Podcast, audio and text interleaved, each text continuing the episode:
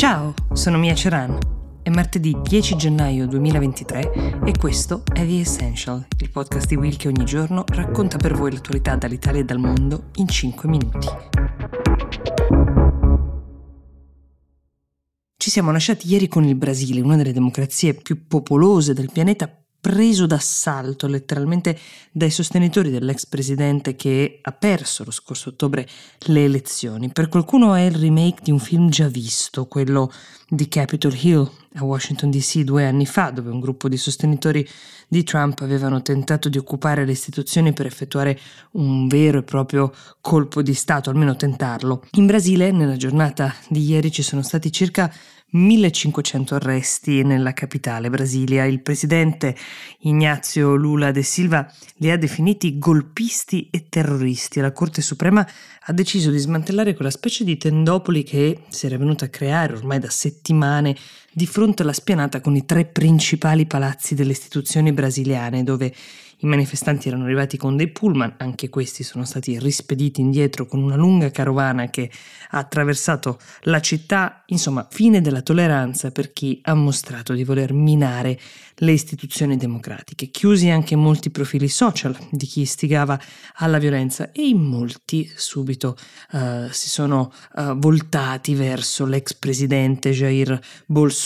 reo di non aver mai pubblicamente ammesso la sconfitta, di non esserci stato nel passaggio di consegne con il nuovo presidente, insomma di aver in qualche modo alimentato questo sentimento di ingiustizia in un discreto numero di persone, tra cui coloro che hanno compiuto questo assalto. Ma lui, che è in Florida dallo scorso 30 dicembre, ha fatto in tempo a negare ogni suo coinvolgimento diretto prima di essere ricoverato in un ospedale di Orlando, questo l'ha fatto sapere sua moglie, per acuti dolori di addome e potrebbe sembrare un malessere con una tempistica un po' curiosa, se non fosse che i suoi dolori e i suoi mali fisici sono noti e alcuni di questi derivano da una violenza, tra l'altro subita a sua volta da un detrattore, da una persona mossa da un sentimento politico non favorevole a lui che lo accoltellò durante una campagna elettorale che poi lui vinse. Ora, Ignazio Lula de Silva, dopo aver incassato la solidarietà dei leader di tutto il mondo, ovviamente insieme agli organi deputati, potrebbe far partire una commissione parlamentare di inchiesta con l'obiettivo di cercare di arrivare a una condanna formale di Jair Bolsonaro, per poi addirittura chiederne l'estradizione dagli Stati Uniti e farlo processare in patria. Ma tutto questo è ancora lontano. Il ripristino dell'ordine in queste ore resta ancora la priorità per il Paese.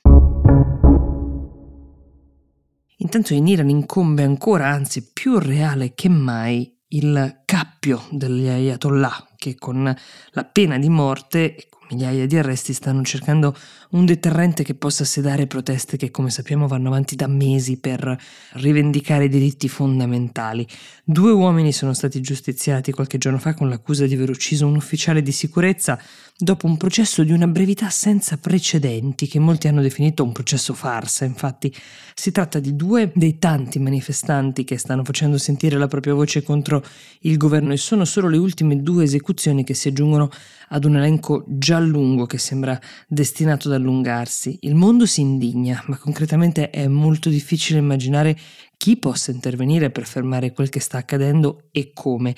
Tre rapide sessioni sono bastate al regime iraniano per decretare la colpevolezza di questi due uomini. D'altra parte avevano una confessione da parte di entrambi, confessione ottenuta secondo la ricostruzione dei loro avvocati sotto pesantissime torture per poter giustificare appunto la scelta della pena di morte. Mohamed Mehdi Khaled era un karateka molto famoso nel paese, aveva vinto diversi campionati. I suoi genitori prima dell'esecuzione avevano postato un appello online chiedendo che gli venisse risparmiata questa fine, un appello caduto nel vuoto, mentre Sayed Mohamed Hosseini, anche lui poco più che ventenne, invece verrà ricordato per il suo lavoro di volontariato, soprattutto con i bambini. Poche settimane fa aveva perso a sua volta entrambi i genitori, pare sia stato arrestato proprio mentre si recava sulla loro tomba. Poi ci sono le lunghe pene detentive come quella combinata al noto calciatore Amir Nasr Asdani, 26 anni e altrettanti da passare in carcere,